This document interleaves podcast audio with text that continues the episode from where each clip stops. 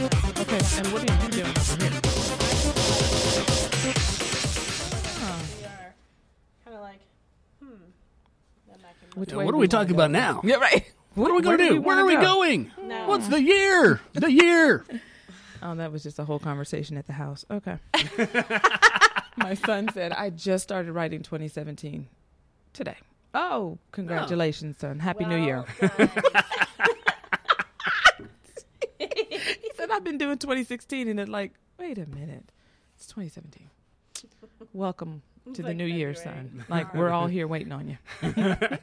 Greetings from the future. oh man. Day in the life with the teenage boy. Well, he's not teenage, he's 20. well, hello and welcome to Creation Curve Leadership. I am Coach Culbertson, and I'm here with Kimberly. And we are here with Susan. And Susan, how do you say your last name? C. C. I always second guess myself. Mm-hmm. It's S E A Y. Yes. So I'm like, say, C A. Oh, I get it all. Shay. Yeah, I get it all. Definitely not Shay. There's mm-hmm. no H in there. I know, but I get Shay. I bet you do. Yeah. Okay, anyway, so we're here with Susan Seay. She's fantastic, even though I don't know how to pronounce her name. Do not let that make you think that we are not buddies and I don't know her because she's fantastic and a mentor of mine and an amazing businesswoman and lots of other great things. So let's do a quick snapshot of what you're doing, Susan. What is the day? What's the day in the life of Susan look like? Oh, that's fun. oh, that's rich. That Okay. should be a big one, right? Oh yeah. I'm sure there every you day go. is just the same too. Oh, not a lot exactly of it. changing factors. So in your like, life, let's huh? just pick a good day. Uh, let's see. so um, I have seven children, and before anybody spits their coffee or drops their drink, that's right, seven. Seven. I have Seven. one boy, six girls. So my son is the oldest. Everybody always wants to know like how bad is his suffering? Is he the youngest? Yeah, no, he's the oldest. uh, he is almost 21, and my youngest is seven. And so we homeschool just to add to the crazy, and uh, so we're all home. Uh, my son's in college. Uh, my oldest daughter is also in college. So those two are pretty much self sufficient. They Right got on. it going on. Uh, and the rest of us do breakfast and school and whatnot around the house. And my hubby and I have our own business, uh, our own real estate investment company. So uh, he leaves at some point in the morning. He doesn't have an early morning start. Uh, we usually start the day maybe talking about the plans, the agenda for the family for the day, and um, maybe a couple business decisions we need to make. And then we get rocking and rolling with everyday life. So no day is the same. You know, if we've had tenants in our real estate and we need to deal with that, the whole day can get a little bit squirrely. uh, if we have children who've decided that they're just not feeling it and we need to have character training that morning, Character training. character training. Now that's a good word. that, that's what you call that, babe. Uh, that's what. Ah, okay. It's character training. I'm, I'm going to start using that with Jack in the mornings. Oh, Jack, yeah. it's time for character training. yes. I actually, right now, um, my two youngest are going through Ben Franklin's uh, book where he- we just take a little wisdom nugget every morning and I have them use that for copy work. Beautiful way to just teach them the simple ways to have a way of thinking about life versus it being a rule that mom's trying to teach. I just Yeah. teach them this wisdom nugget from a great book in history, and they get to just soak it up. And for them, it's just a part of life. But yeah, Nice. that's us. Do they do they have a favorite nugget that Mm. they're sticking with? Or do you? Do you have one that you push like every third day is like the same nugget? Well, I'll just give you today's nugget. All right. When the well's dry, we know the worth of water. Ooh, Ben Let Franklin, that be man. deep. dude. So that's that's cool. yeah, I, then we okay because you know we're dealing with young kids here. What do they know about a well? So we had that whole like, conversation. What is that? So like Yeah. a well is a well is a mm. so we got to talk about how blessed we are that we're in a household with how many sinks and access to clean running water so easily. That's not the experience of other children like you. Right. Uh, right. So then they got to understand that there's some people who have to actually leave their home or leave their village to go get water just to do the basic things of life. So we had that whole conversation. Then we talked about how important it was for us to have water in our lives and whatnot. And it was just so interesting to see how that one little nugget became so many lessons about health and life, about privilege and experience that they have in their lives, just of having the privilege of clean water, and the overall nugget that it's teaching of we have so many things in our lives we can take for granted. And when we don't understand the value of them until they're gone. I was just talking about this recently with a friend because of allergies in Austin. So I always feel like this time of year, I remember how nice it is to breathe through Mm-hmm. your nose because I'm not breathing through my nose. Not happening for you. But right then now. I when I when it comes back, Mhm. it's just glorious. Like Isn't breathing is just so nice. yes. So we're done. We, the value is already laid down. We're good. Good night, everybody. because wow, No, no, no, no, no. I'm, I'm not going to allow that because Susan has No, a lot more still, to it's offer. Like, you know that by itself. but that was a real good start. Mm. okay. So you homeschool your seven kids. Well, five now because your other two are have flown the nest. Mm-hmm. Yes, They're they in have. college. Mhm. So when you are homeschooling your kids, are they helping each other? Mhm. Are you just like moving from kid to kid to kid to kid? Mm-hmm. How do you do that in a way? I can't even imagine homeschooling my one kid Right. and staying sane. So tell Mm-hmm. me about like how do you how do you create that environment in a way that works for you and for them? hmm Okay, so let me just say up front, I get this a lot when people hear, first of all, that I have seven children. They go, I couldn't imagine having seven. I'm barely trying to figure out how to do one or 2 And I always say to them, I think having one child is much harder than having seven. Really? Take it in. Get busy over here, people. So, uh, yes, because they truly do become each other's friends, each other's go to. And when you have that situation of one, you are their go to. You're their friend, you're their joke teller, you are the one to help them, you are the one to hear that story for the third, fifth, eighth, ninth, hundredth time. We are so on That's your boat you. with that. Yes. There you go. We have a very expert little kid, Yes. and so uh, And we resemble that remark. Oh my gosh. Ben went on an eight day work trip recently. Mhm. And so I was the only recipient. of all that goodness. You Couldn't spread it around just with the Of two all of the goodness. It was all I your mean, way. It was so nice because he was so like clingy and like Mhm. huggy and he Mhm. missed dad. So it was like, Mommy, hold my hand. It was really nice. But then I was like, oh over it gosh. at some yeah. point. Yeah, you're over it. I mean, like I love you, baby, but honestly, I need a break. Yes, I understand that. Uh, but yes, so in our homeschooling, do they help each other? Absolutely, because they're family, they're siblings, and they want to see each other do well, and they want to help out. Um, and please do not hear that and think, oh, it's a sappy love story in the family, and everybody just gets along, and they always want to see each other do well. Yeah, so we have our days where they don't want to look at each other either, and because someone looked at them or touched them or breathed in their direction, it is a problem. We got that realness too. Uh, but yes, they do help each other, and they do learn from one another, and we teach them that that's a part of life, and that's what you do is when you learn something, you give it back. Who's someone else that could benefit from what you now know how to do? Because at one point it was hard for you, and now you've crossed over. So now who's behind you that that's hard for? And that applies to them in homeschool, but it's applied to our children as they've stepped into their gifts and talents that have really come to the surface. That we've shown them that your gifts and talents aren't just for you, yourself to enjoy, but they're for you to be able to serve and give to others who could benefit from them. And because we really have that as the central message, uh, that's why our two oldest daughters both got involved in business and launched their own businesses at the ages of like 14 and 13 years old. They started in their businesses because we said, This is fantastic. You've obviously got a skill. Who could benefit from this skill? First, they started giving it away. And then people started offering to pay them for it. And that started them in business. Well, we've been the recipient of that. You know, your daughter Aisha came and t- took pictures at our 15th wedding anniversary. Yes. So we know we got, we got that. you know? Yes, exactly. And it's it's weddings, it's events, it's family pictures. We had um, a dear family. Their mom was was uh, diagnosed with cancer, and it was a precious gift to get family photos for them to have her pictures of her when she still looked her strongest and her best, right? And that was something they could treasure to have and not have those moments where they go, We wish we would have taken family photos, you know, before she went through this hard time. Thankfully, she has come through it, but those are tr- family treasures for them. And it was an opportunity for her to share her gift. Yeah, absolutely. Um, so your family has a lot of business savvy, and all of your children are kind of involved. Um, you've told me a little bit about how your family business kind of is an umbrella for the many businesses of your Mm-hmm. family.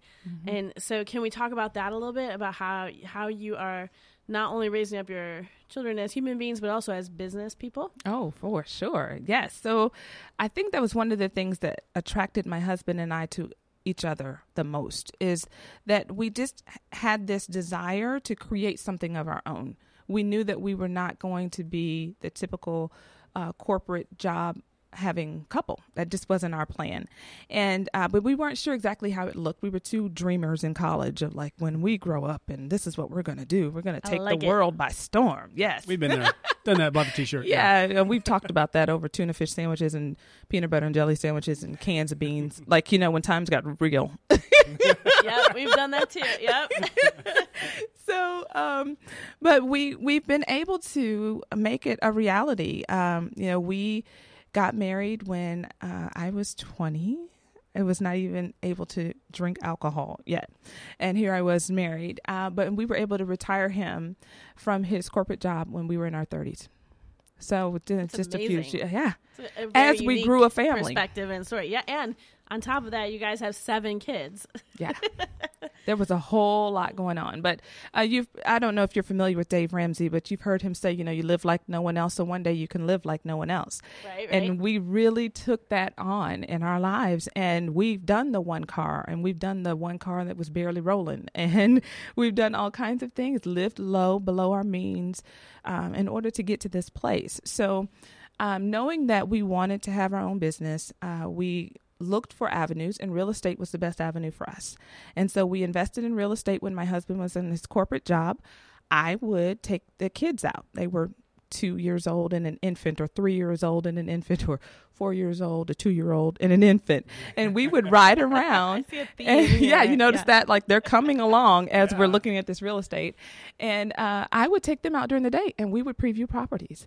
And then we would eliminate them during the day. And then we would get down to the place of like these one or two are worthy of your time to go look at, honey. And so after work, he would only have one or two to go preview and figure out if that's a good investment for us to make. And then the kids are with you that whole time, The kind whole of time. seeing the process. Exactly. And so they got really used to pointing out properties, uh, kind of knowing what we were looking for. Even when they were just knee high, they were part of that conversation always. Uh, typically, for us as a family, if we're sitting around the dinner table, business is going to come up, all kinds of businesses. We love to watch shows like Shark Tank and The Profit. Like, those are our shows, and we love to dissect them and talk about business decisions and how do you know that's a good buy or not a good buy, or what are some warning signs about that business. And it has just become the flavor and the culture of our family as much as I would anticipate the Kennedys or any other political family sits around and talks about politics, right? It's just that's their family. They don't even have to effort into that. It's just how it is. And that's how it is for us with business. I feel like we've come to the point in our show now where I formally request to be adopted into your family. I don't know if that's allowed. I know you've got, already got seven. Yeah, I don't know. I think I think the kids would probably say, "Oh, you just have no idea."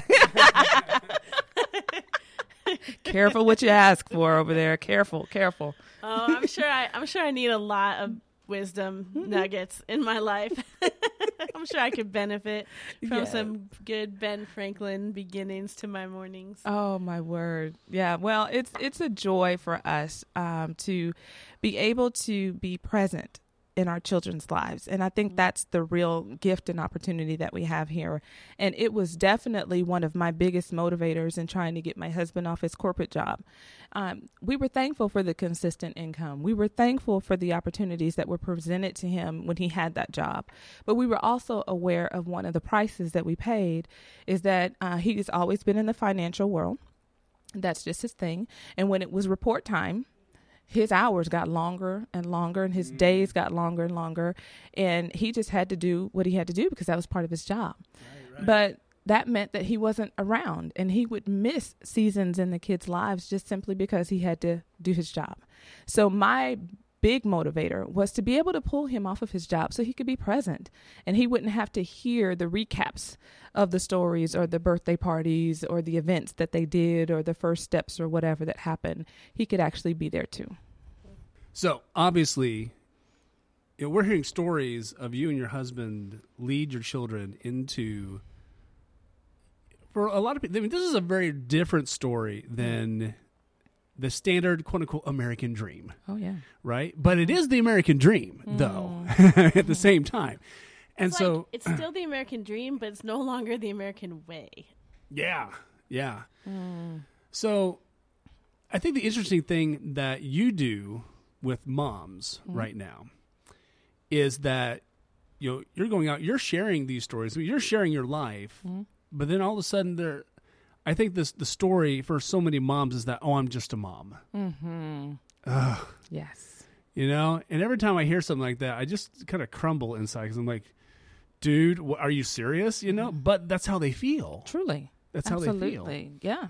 So, walk us through how and, and kind of the process that you follow in in in mentoring moms Yeah. You know, to help them understand. Okay, this is a big deal that you're you're you're growing people. Yes, you are. Yes, That's you kind are. of an important.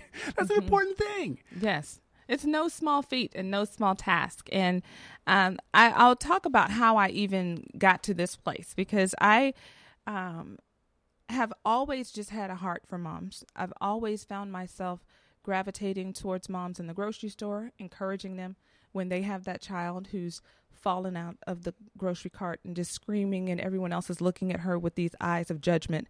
And she feels the heat of those stares. I'm that one who's like going over going girls, just one day out of many days okay? Like this this one won't go down as the best day ever but you'll survive it like it's okay. And others of us have been here before like it just happens Right? to not be Right? us today you know and i will give you one tip that i do in grocery stores when my kids used to do this Yes. Okay, bring it. people, here's here's the tip of the day. So when my kids would get to this point where they were overtired, really hungry, cranky, whatever is going on, the tag is touching them in the back of their shirt. I don't know what is causing them to act out today, but they are just not having it in the middle of the grocery store.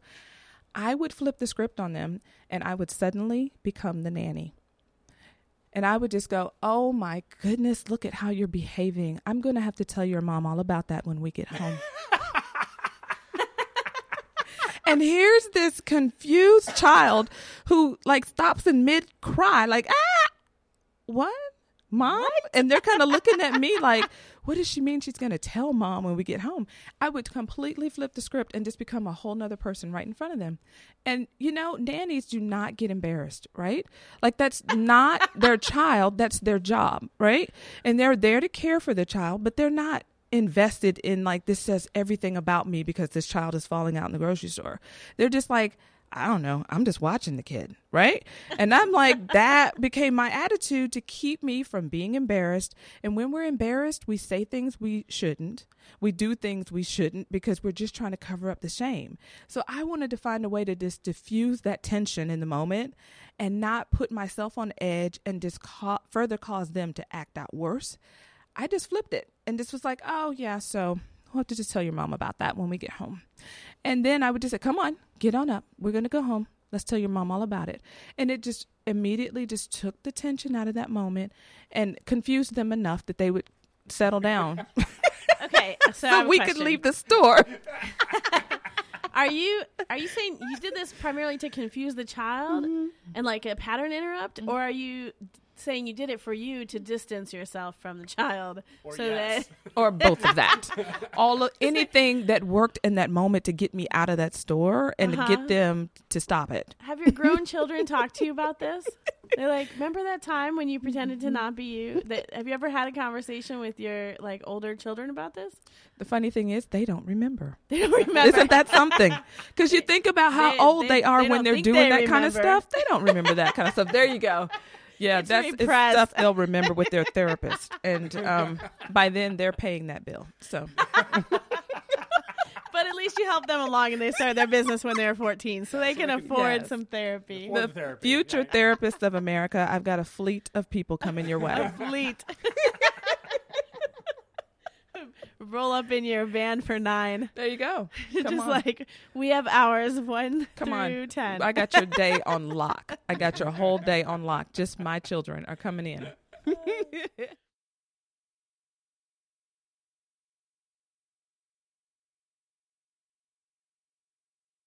Are you feeling like you're lost in your own life?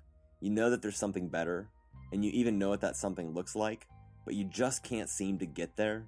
Or maybe you start, make a little progress, and all of a sudden, whammo, life happens, and now you feel hopelessly lost and far away from your goal. Try a new approach to figuring out what's going on in your life the Creation Curve Compass Planner from our friends at Creation Curve Leadership. The Compass Planner is values based, a different model than that old planner you buy every year and stop using around the second week of February. The best part? It's free, printable, and super easy. Just go to creationcurve.com slash compass and tell our friends, Coach and Kimberly, where to send it. That's creationcurve.com slash compass for your free values-based planner.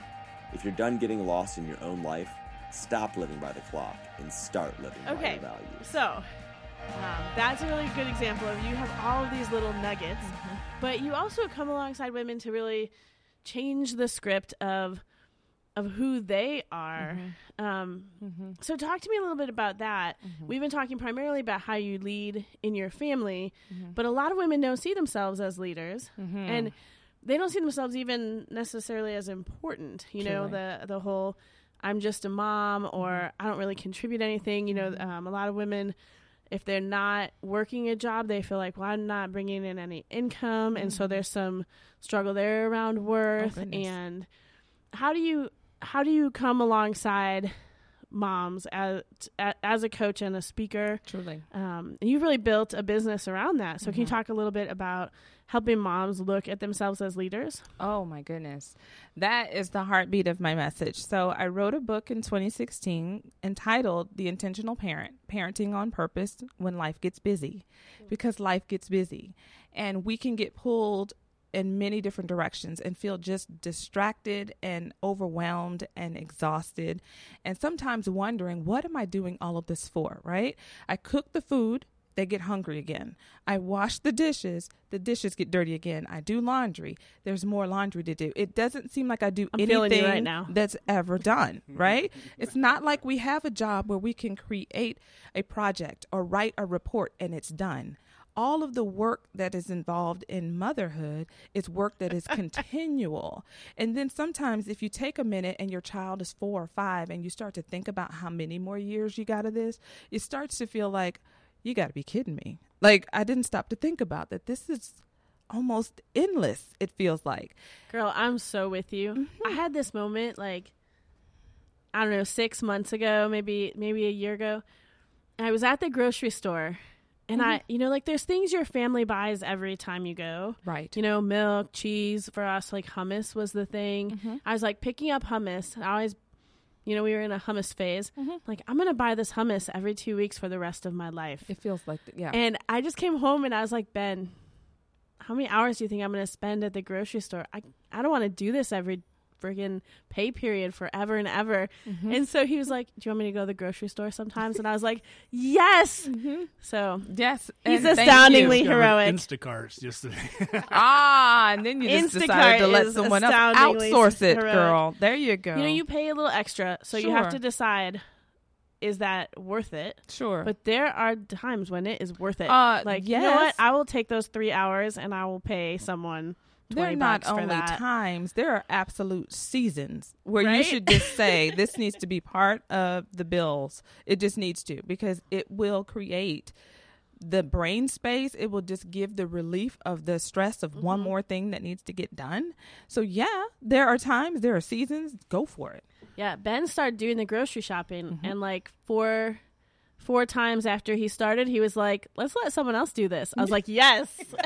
it only took you four to go. Yeah, I'm over this. Yeah, pretty much, pretty much. And every time I go to the grocery store afterwards, I'm like, why did I do this? Oh my word! This is so worth twenty bucks for me to not be here. There you go. know? There you go. Well, you found a way to create value in your time because you all are both, you know, doing well in business as well. So you understand that you got to weigh your time out. And I want to create a space where moms begin to see that their time is valuable as well. And they're willing to get the support that they deserve in order to do one of the toughest jobs that there is on the planet and one of the most crucial and critical. So, are moms leaders? Absolutely. Are they valued as leaders always? No to this day i can go into certain circles and i say to people you know hi how you doing? And we start a conversation. Natural conversation especially here in america is what do you do? And i'll say i'm a mom of seven kids. And they kind of nod slowly. First of all they're trying to take in the seven kids. I totally get that life now. Uh, but then they're also saying and i've had them outright say and then like do you do like what else do you do? What else do you do anything else and I just kind of pause because part of me wants to say, okay, so that's actually quite a lot, and you're welcome. But Seriously, I, Right? I'm like the opposite. I'm like, when do you breathe? yeah. like, and you're standing You here, are fully showered. dressed, Way and to go. How about that? Smiling and actually look like you had sleep. Yeah, that's impressive. and I would take the high five on that. I'm here to tell you. Bam! high five. There you go. so, um, but beyond that, I um, I began mentoring moms uh, really because it was what I had been doing. It's just a natural outreach of my heart towards other women because this is my experience. If we were to go, women, speaking of women, if we were to go into any business and get a job as a manager, one of the first things we'd put, be put through is training. They're going to give you management training for the job that they expect you to do.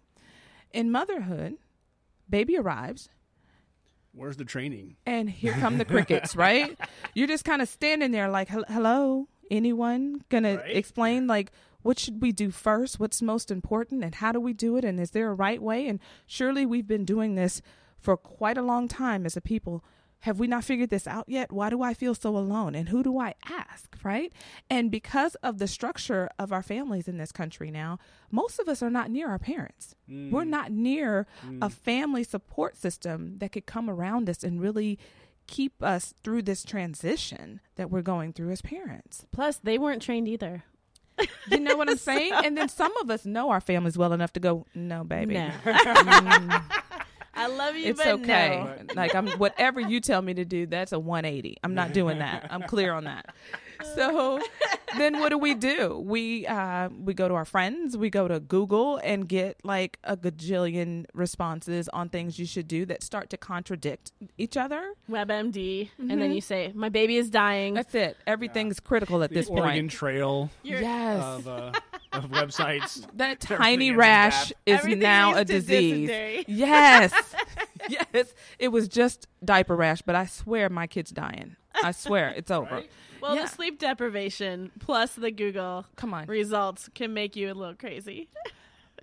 Take away anything. I you know at some point new moms are saying take away anything but just give me 5 minutes of sleep, right? Really. You You can know- have it all. I honestly, I'm sure a lot of people would say this, but I didn't. I didn't think the sleep deprivation was going to be that big of a deal because I was not real fond of sleep.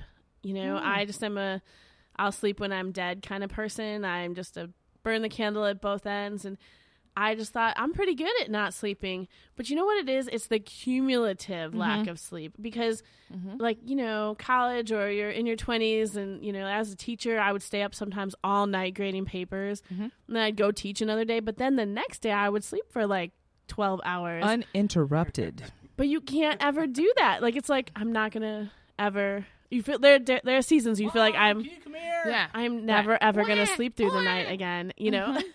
Yes. I mean, our son is five, and he's still like he wakes up sometimes, and then he's in the phase where he's scared mm-hmm. because it's dark, Yes. and his room is not super close to ours in the layout of our apartment, and so it's just like you wake up to him going like screaming like "Mom, mm-hmm. I need water," you know, mm-hmm. like okay, go get it. No, it's dark, you know. So at like 3 I'm in the not- morning, you're like, you're five years old. Oh my gosh. I'm not sure if the screaming across the house is worse Tell me which one is worse. Is it them screaming across the house? Or you just open your eyes slightly to this dark figure standing over you in the middle of the night.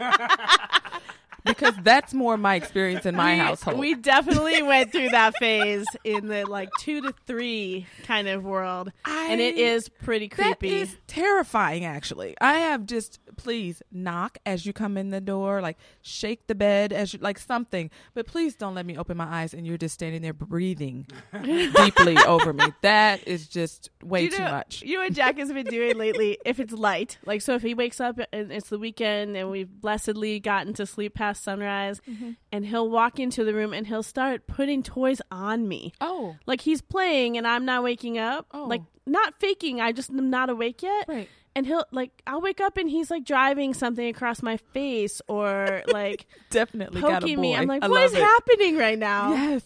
Yes, you're his favorite playmate in that moment. He's like, so come true. on. And his only playmate His we go. dad is like dead to the world. He does not wake Oh, up. So real we got easy. a solid sleeper, Oh man. and everybody in the family knows it. So you're like the go-to. I wish I could sleep like Ben. Come on. What is that? Is it a special man gene? No, I, I Or don't. is I- it I just know men who a- are light sleepers. He's Okay. just not one of them. Gotcha. In college, he used to say, um, "There's this, there's this Bible verse where where a tree falls, there, shall it lie."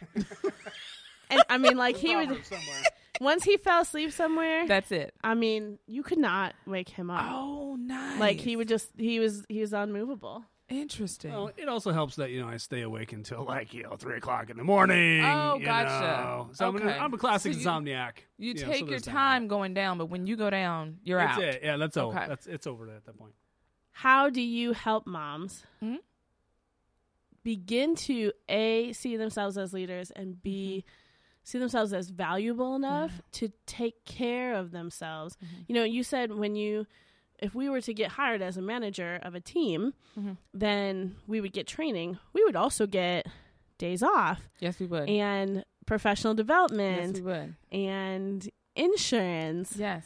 and a paycheck and bonuses and yes. And no matter what company we work budget. from, or no matter what our salary, other people would value that position. You say, I'm a manager of whatever company you name, and people immediately ascribe value to that. And yet, if you say, I'm a mom to my children, they're just kind of with this dead look like, like oh, you just sit around and eat candy in front of the television it. all day. Just watching TV all day, too much going on. so you don't do anything, Mm, huh? Not at all. right? So how do you help women yeah. change the the story that they have about what they're Mhm. doing?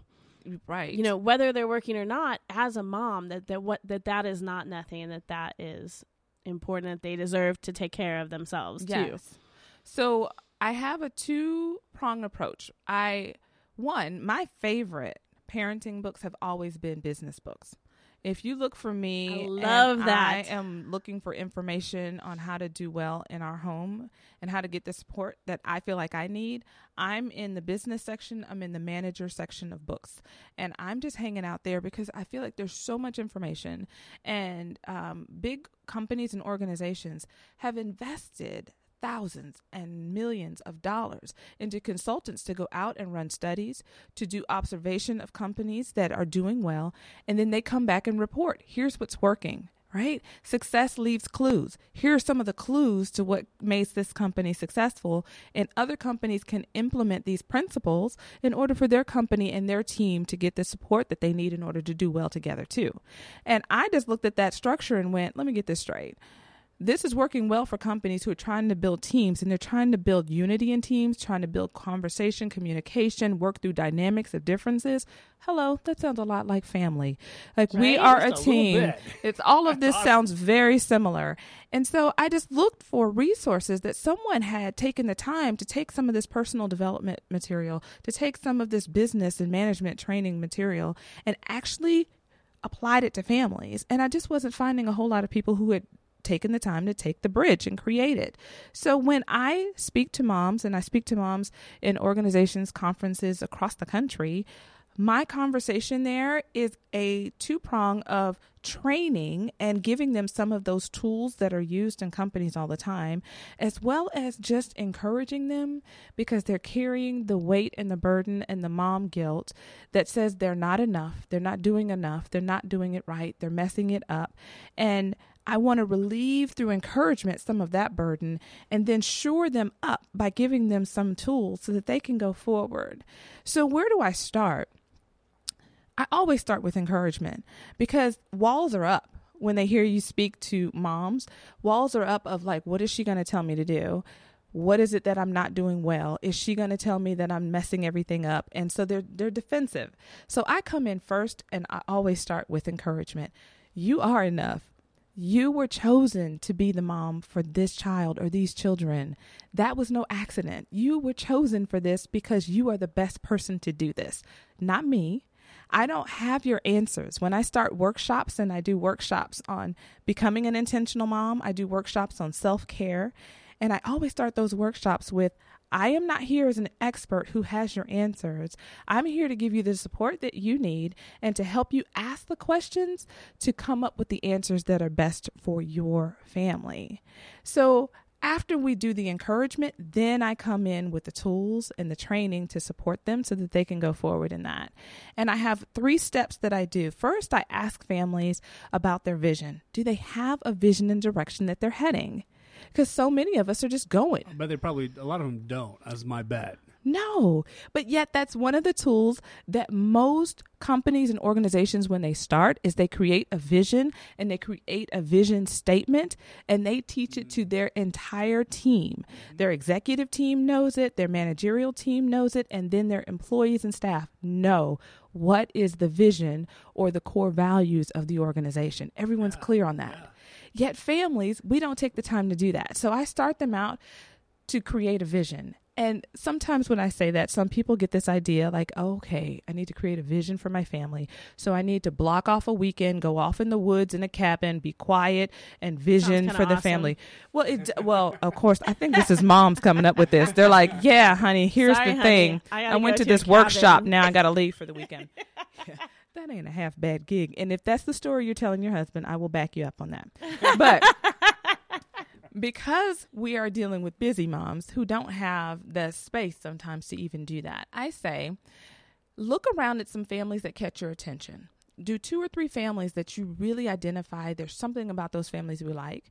And then put their names across a, p- a piece of paper and underneath their names, just write down the things that stand out to you about them.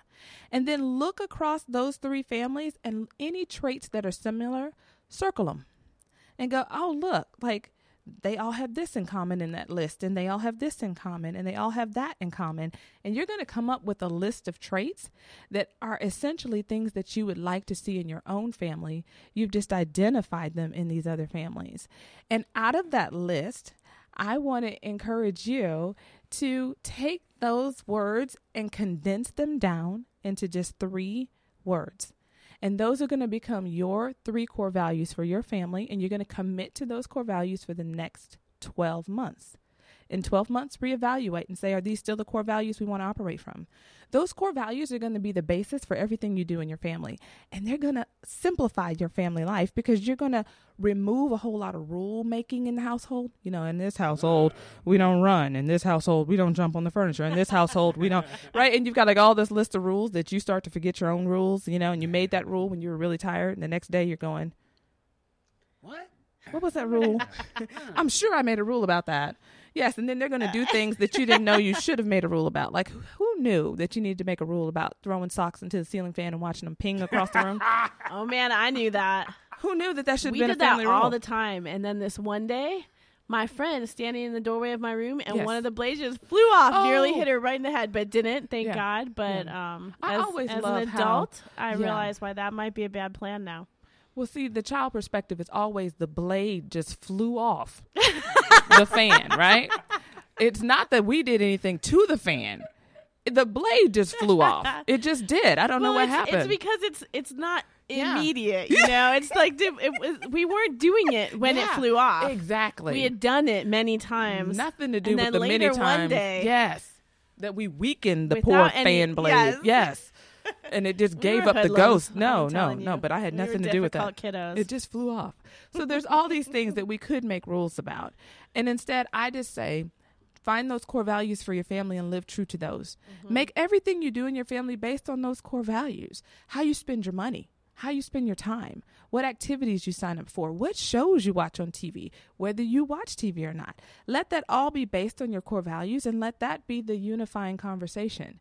So then, because you're in this family, our core values are it's only three words. Everybody from the youngest to the oldest can remember three words, and that becomes all of the connecting points for the decisions, the conversations. So if you want to correct your child, then it's not that they broke a rule or they violated a preference, because we get into that with parents, right? Right. But that it's something about a core value that they stepped on or that the line that they crossed so that they begin to be able to self manage. And it's really teaching them how to determine what is right and wrong from the inside out, not the outside in. And all of us, adults and children, can be so susceptible to peer pressure, to the uh, opinions of others, to what will that make me look like? Am I going to stand out? And I wanted to create a tool for families where they're beginning to have a conversation where everyone in the household is being led from the inside out. And then the last step, after you go through visioning and you go through identifying your family's core values, then that's living those core values out in the five priority areas of every household. Every household has them. You have your children, you have your household, you have your activities, you have a current overwhelming circumstances. And sometimes that's a big move. Sometimes it's divorce. Sometimes it's sickness or someone in the household is dealing with this chronic sickness. There's all kinds of things that happen that are in a season that is really a pressure point. point and the last one is self-care. And if you'll notice that creates an acronym called chaos. Ah, Nice. I like it. But it just I'm a big happens to be that, the the five priority Good at areas creating it too. Yes, those Spiritual five gift. priority areas we're all managing, and you just live out your core values in each one of those. But what I find is that most parenting information comes from someone who's wearing a hat of an expert, which I don't actually believe in. I don't believe that there are parenting experts. Hmm.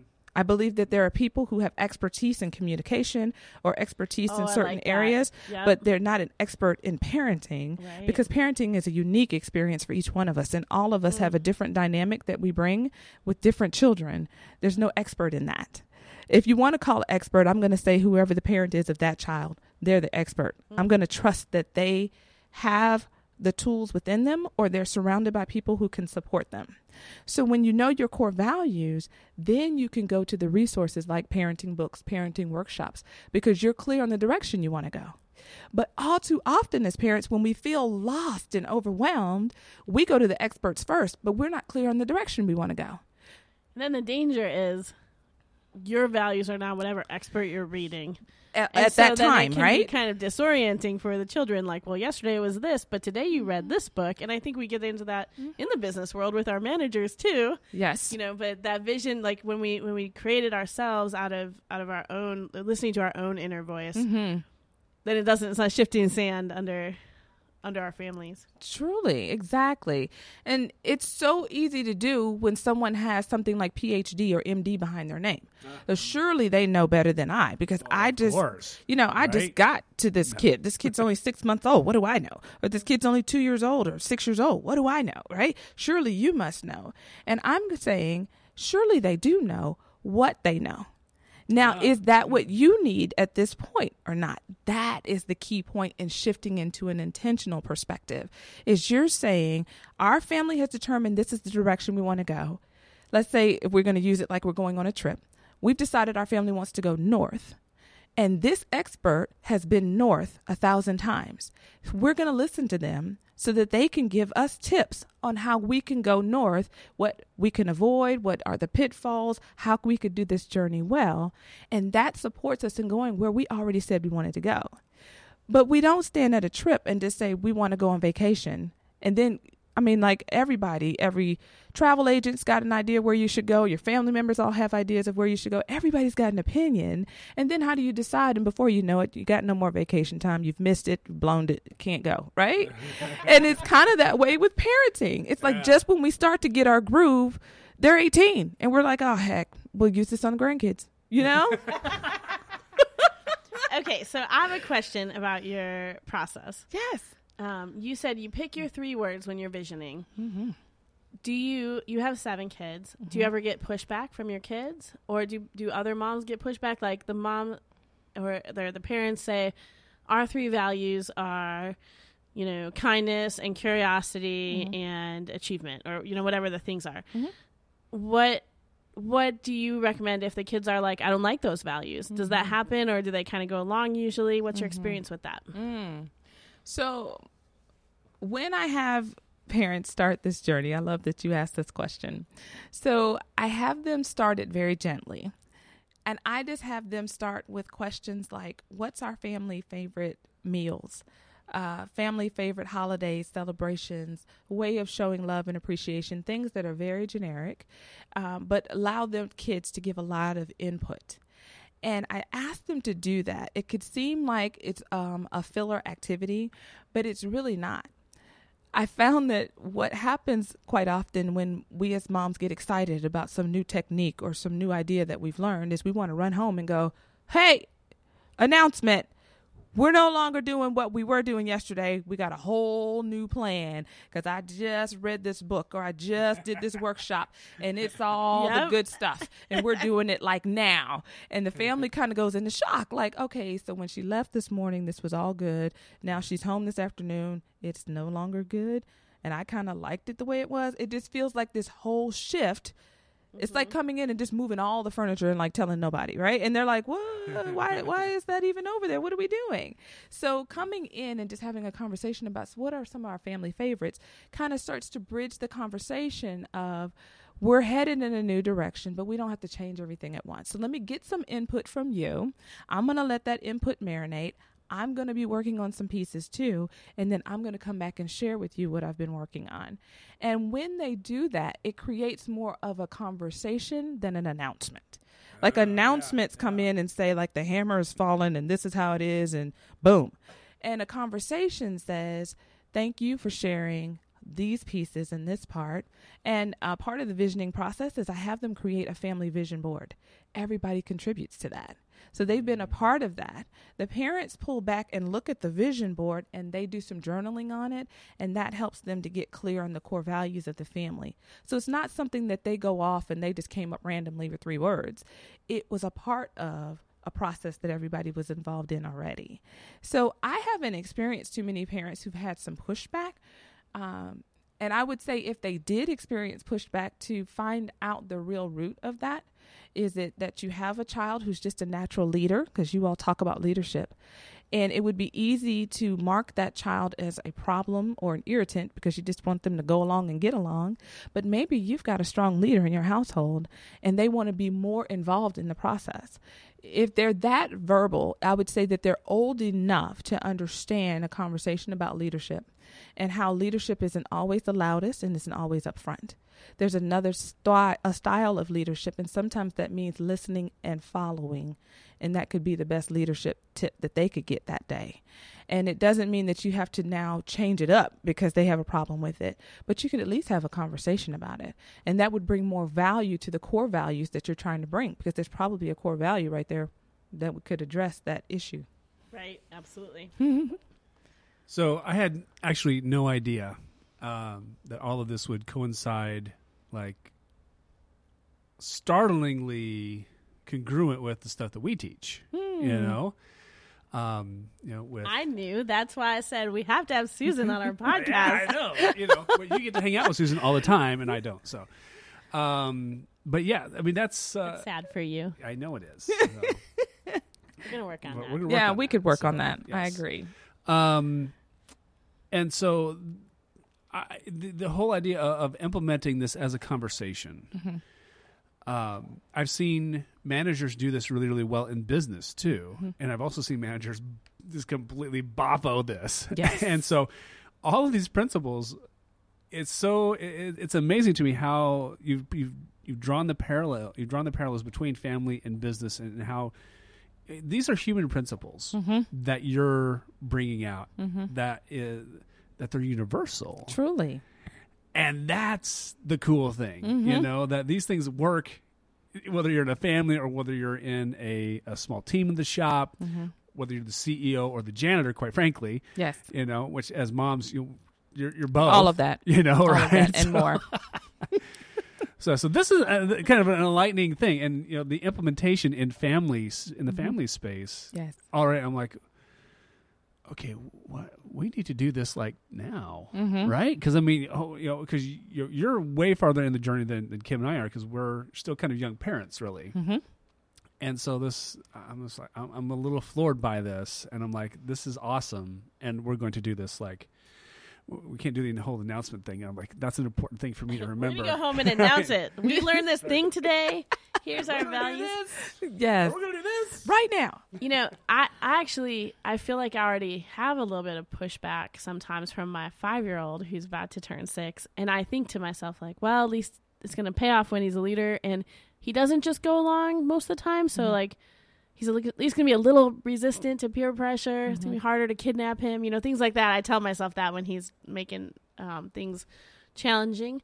But one of the things that we've been talking about is, you know, he's in kindergarten, and it's the first time that he is encountering some well i mean not the first time but like there's some class politics you Mhm. know there's uh there's like groups of people who don't like other groups of people and and he you know it, so we talk a lot about being kind what Mhm. does it look like to be kind and what's Mhm. a kind answer and um, how does she feel when someone says that that kind of thing Mm-hmm. and he's asked me some questions like why do i always have to be kind Mm-hmm. they're not kind why do i have to be kind you know and so it's not so much pushback like i don't think i like that value but it makes me also realize that's not a value that everybody shares So you know true.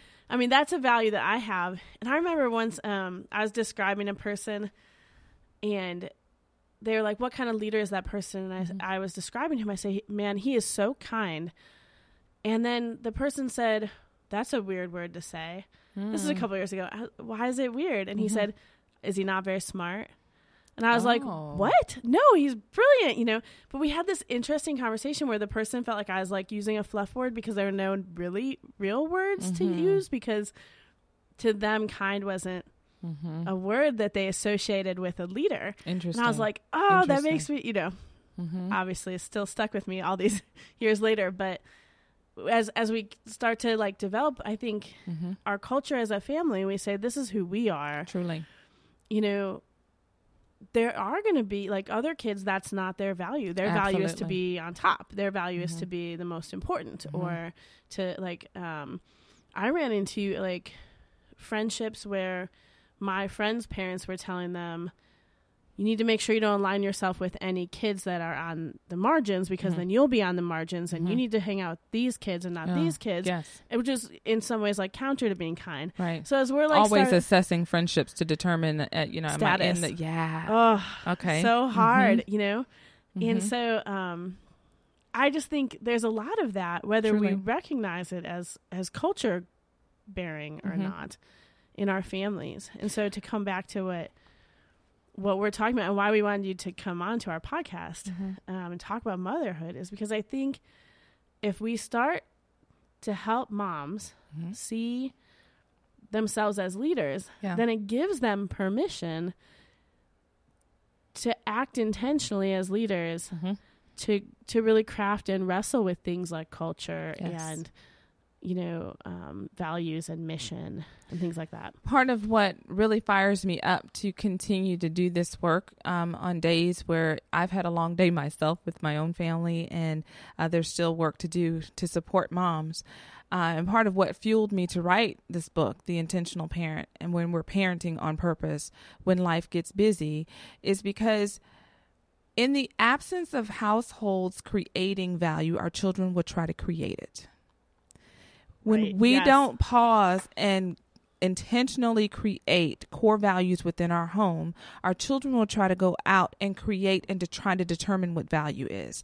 And they're going to do it from their level, their five year old level, their six year old level, their 12 year old level of understanding, of maturity, of life experience, which is very limited. So to be first, to be the biggest, to be the strongest, to be the fastest, those will things that they're going to assign value to because they have this absence, this vacuum of someone else helping them to understand these are true values that will carry you over lifetime and these other values that you're creating on your own will not help you to create the life that you're ultimately going to want. So, will your son be different if you all have a core value of kindness? You betcha. Hmm. Is that a bad thing? Not necessarily. Uh, because you're teaching him how to live from the inside out, from his core, from what's truest to him, he will right. act. And he will not allow these others. So when he's asking you, I'm going to ask you to do a reframe. When he's asking you that, I wouldn't even slightly see that as pushback. I would say he's trying to help ask you, can you help me to identify what it, this difference that I'm experiencing is and help me to understand why this is so important? And yeah. so your conversations just keep reinforcing this is why this is important. And in our household, this is how we do things. And we don't you we're not just asking you to do these things, but mommy's doing these things, daddy's doing these things. We are all working to be kind because we know kindness matters and it's important to us. And that's the gift that we as a family bring to this world. Yeah. And I think he in asking me about it, he's also teaching me mm-hmm. because I think part of what he's saying is, well, I want to be kind, but I still, I don't want to get stepped on. And so, how right. do I have good boundaries? You know, there's a lot in that question. Oh yeah. That then we can talk about, like, but I don't, I don't want to play that game. Mm-hmm. But she's mm-hmm. sad if I say no. Yes. Does being, being kind mean I have to say yes to everything? Mm-hmm. You know, like so it's it's fun being a parent and and it's i feel like he is always teaching me as much as i'm teaching him yes. if we're open to that you know mm-hmm. when i have the families identify their core values i love that you brought that up one important part of that is that they define each family defines what that is so if you chose kindness as a core value you would define what is what is kindness what does that look like? How does that expressed? Because you could choose kindness and my family could choose kindness and we would have two completely different experiences of what kindness means. Each family is going to uniquely describe what that is because each family has their own unique experience and past that they're bringing, their own unique gifts and talents that they bring to that, and their own unique expression of that in whatever circles they're operating in each day. So your son is in public school, so he has a different experience with children each day than my children who are homeschooled have and their experience of that, right? And so we should make sure that that core value is the truest it could be to our family and it's not just some textbook or dictionary definition of kindness, but truly expressing what that is and allowing that conversation to continue like you just mentioned you all do about kindness so that you're constantly um, deepening the meaning of it through experiences and through life questions that come up so that he understands just how thoroughly this is entrenched in our lives. It's not just a word that we put on a wall or we have a keychain to remind us of our core values. We got cute little merchandise about it, right? But it's like, deeper like than merch. that. yes. So the core values truly do. They infuse into every part of our lives, and they're that important. That's awesome. We're going to bring this on in for a landing here. And wow, I don't even there's so much here to bring in for a landing. But let's let's do let's do this. What's one thing that you would tell moms as we kind of as we kind of close out here today mm-hmm. tonight? Mm-hmm. Uh, what's the one thing that you would like for them to to walk away with right now? Oh, love it. Well, I'm going to guess that there are not just moms listening to this, that there are some husbands or some dads listening to this. Oh, yeah. And so, dads around the world, as a matter of fact. Yes. I'd like for them to know that their support and their encouragement for moms and helping them to see the value in what they do is so important. And I know they might be tempted to hear that this show is about moms and think, oh, I shouldn't listen to this episode.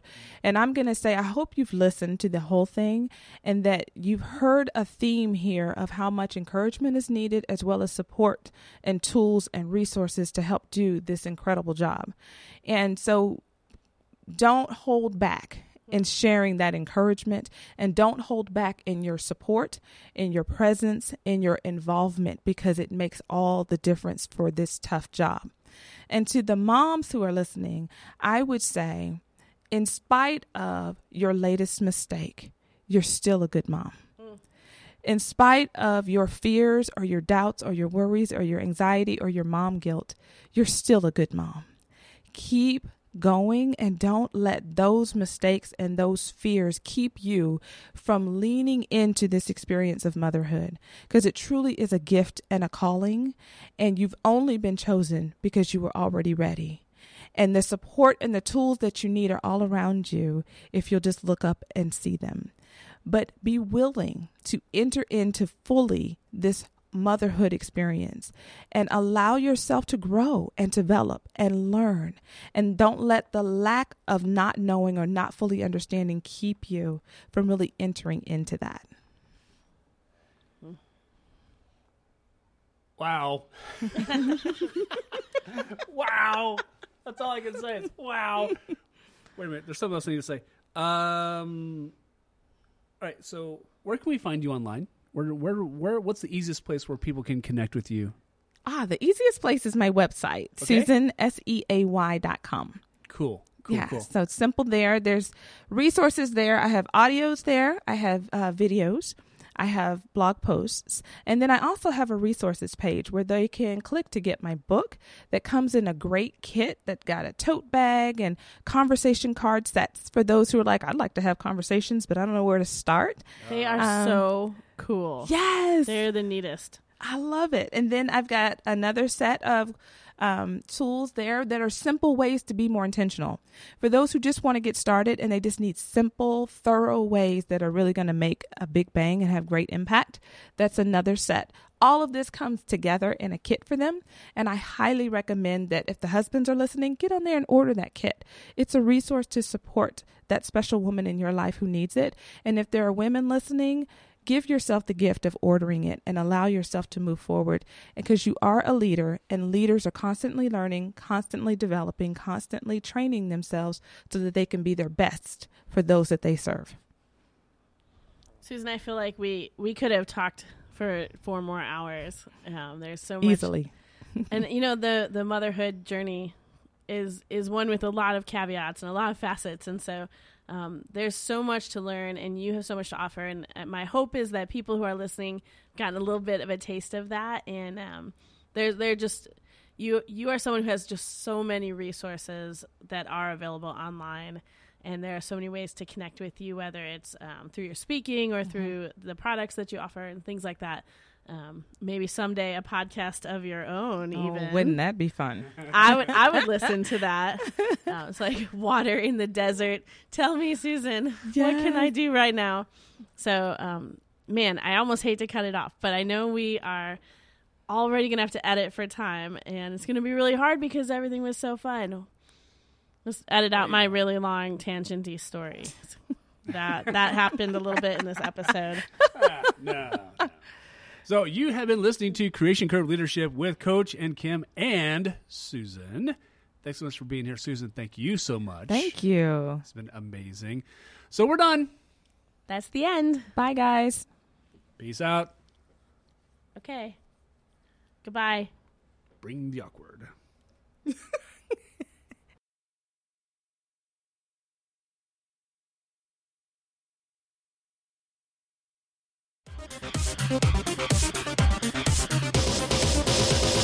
Thank you.